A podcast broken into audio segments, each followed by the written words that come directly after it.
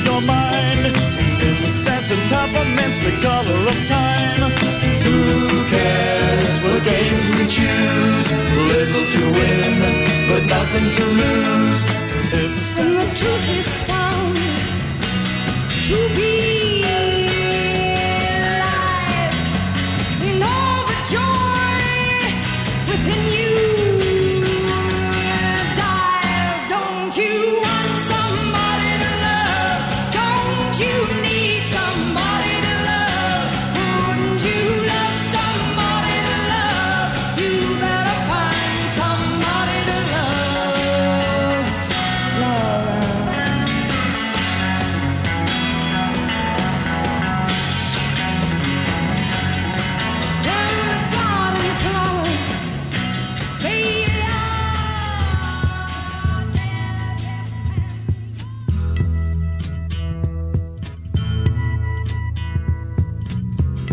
Something happening here, but what it is ain't exactly clear.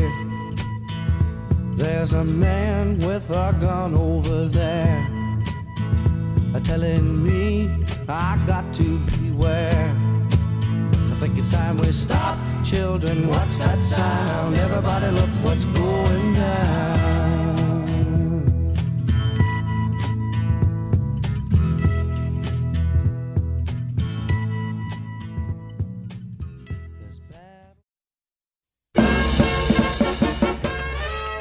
Toad Supermarket. Attention, all money savers in the Richmond, Syracuse, Tri-City area, and all you wonderful people out at Ed Siegelman's Ground Zero Equal Opportunity Apartments.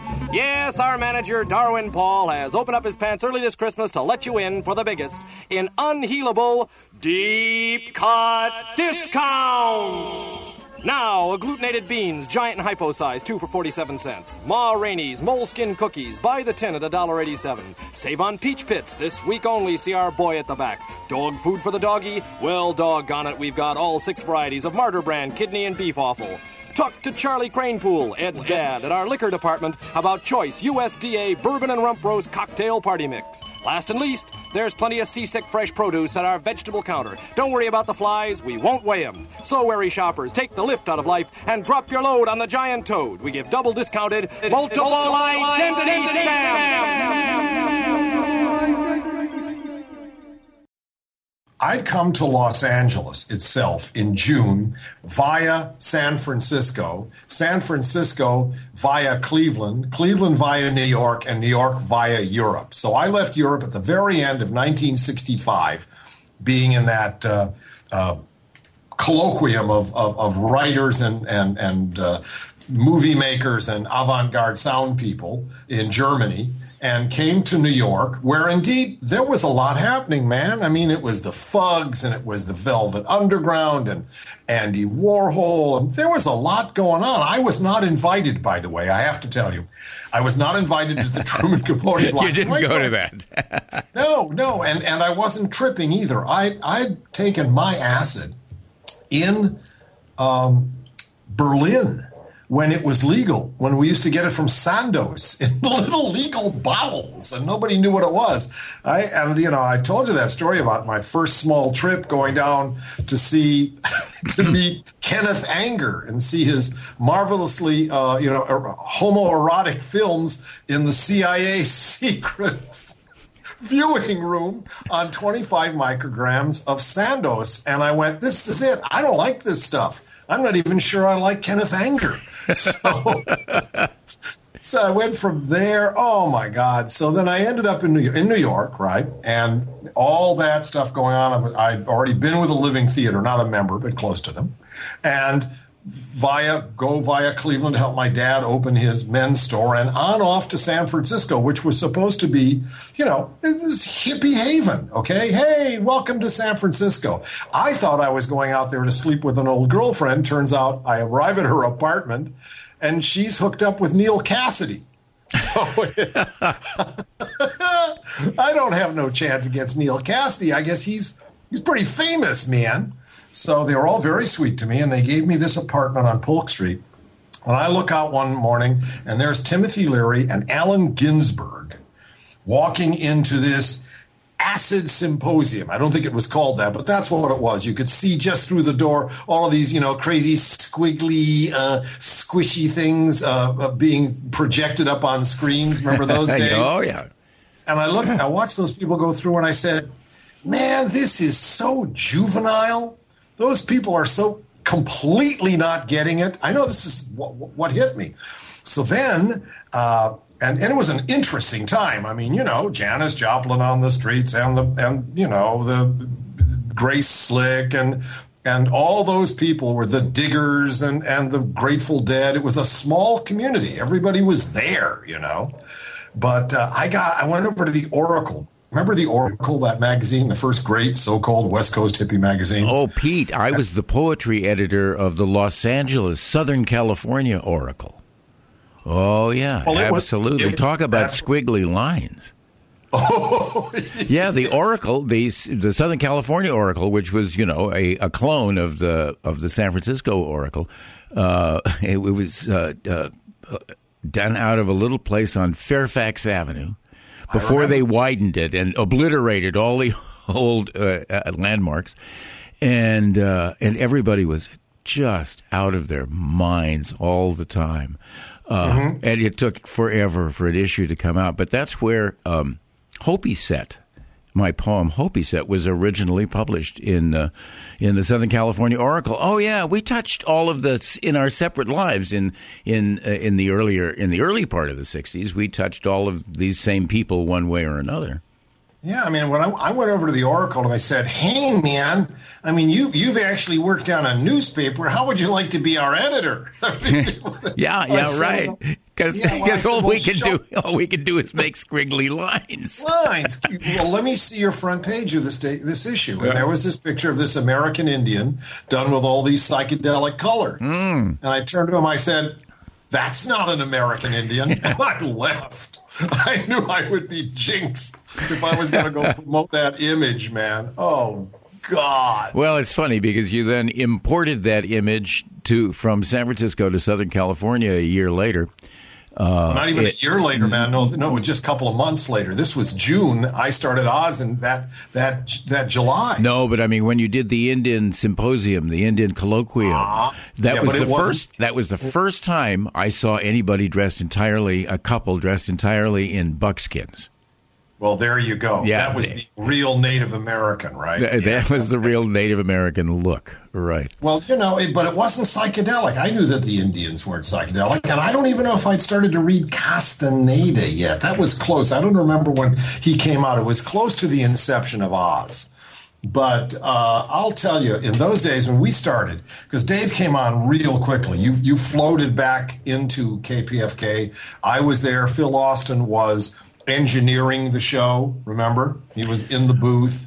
Oh, yeah. Well, I as a listener, I remember having to turn off into a parking lot on Sunset Boulevard and just sit in the car and listen to whatever weirdness was going on. Surprise, right? Yeah. My earliest picture of you in a professional sense as a listener was your ability to be whoever it was who had written whatever it was you were reading. It didn't matter whether it was the Book of Job or Truman Capote. You were that guy, you know.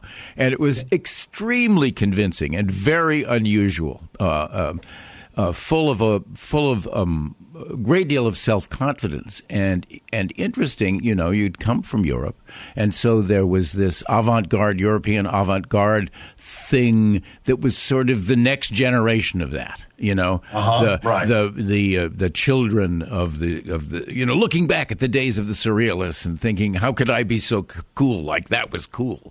You know, it was post beat also. Remember, but it was European because the Europeans were not beats. They were surrealists and they were whatever. Right. But yeah, and so you heard I was doing that, man. And I'll tell you, when I started on KPFK. You remember what FM was like? I mean, you look at FM today and it's an abomination. It's all the same tune being played over and over again. Back then, it was so insanely square, right? I mean, there was art. You did art, but otherwise it was just like, huh? all dead Germans being played was all very, very classical and cool. I imagine that they probably even looked askance at your poetry at that time, because you weren't doing stuffy stuff, man. You know, you were doing rare stuff. So I don't know. Anyway, when I got on there was nothing on at night, and Oz just exploded. Remember how big it got so quickly? Well, yeah. By the time now, I've somewhere there'll be a picture display of all of this stuff, because I've sent it off. You have copies of it, and yes. I sent it off to Phil Fountain. But about 9 months later, there was a second marathon. You showed up just in time to be at the first fundraiser for this radio station in 66. Yes. Well, in April of 67, the second one, Radio Free Oz was at its peak. Yep. It was just before you left KPFK and moved on to KRLA. You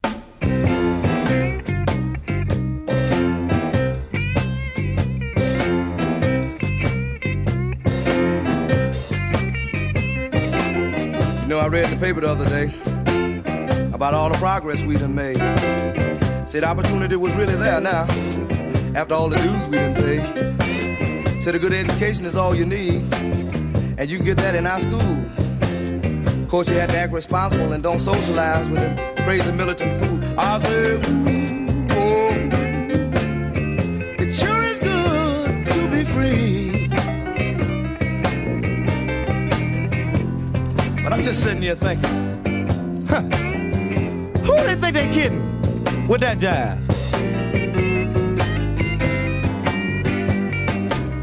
You know, my pastor told me the other day, say, practice the golden rule. Said, son, you free now, so love everybody and don't mess around and lose your cool. That night I was walking home feeling good, praying like a son of a gun, when a cop yelled, hey, nigga, you look guilty, come here. What the hell is you done? I said, whoa. Officer, you must not have heard. I'm free. I was just thinking, who do they think they shucking with that jive? Well, they're really working on some new stuff now. We're going to have a cooperation here next. That's where a brother will own a big factory, see? And then we'll all be well fixed. Now, I know it's hard to figure out how it helps me and you, but hell, try. Because it's got to be so, because the man told me so. And baby, you know he don't lie. I said, ooh, oh, it sure is good to be free. But you know something? I was just thinking, who do they think they're fooling with that jive?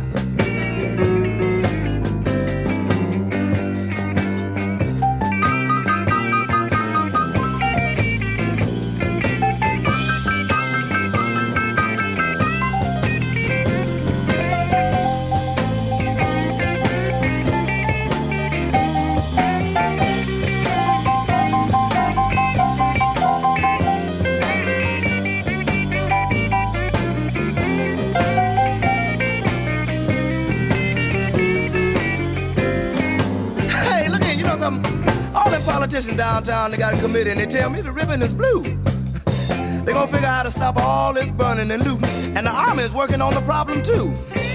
Say, come here, boy, grab this rifle here. We're going, but we ain't gonna be gone long. All us free Americans gonna save them good guys from them damn Viet Cong. I said, ooh, oh, sure it's good to be free. But wait a minute. With that job.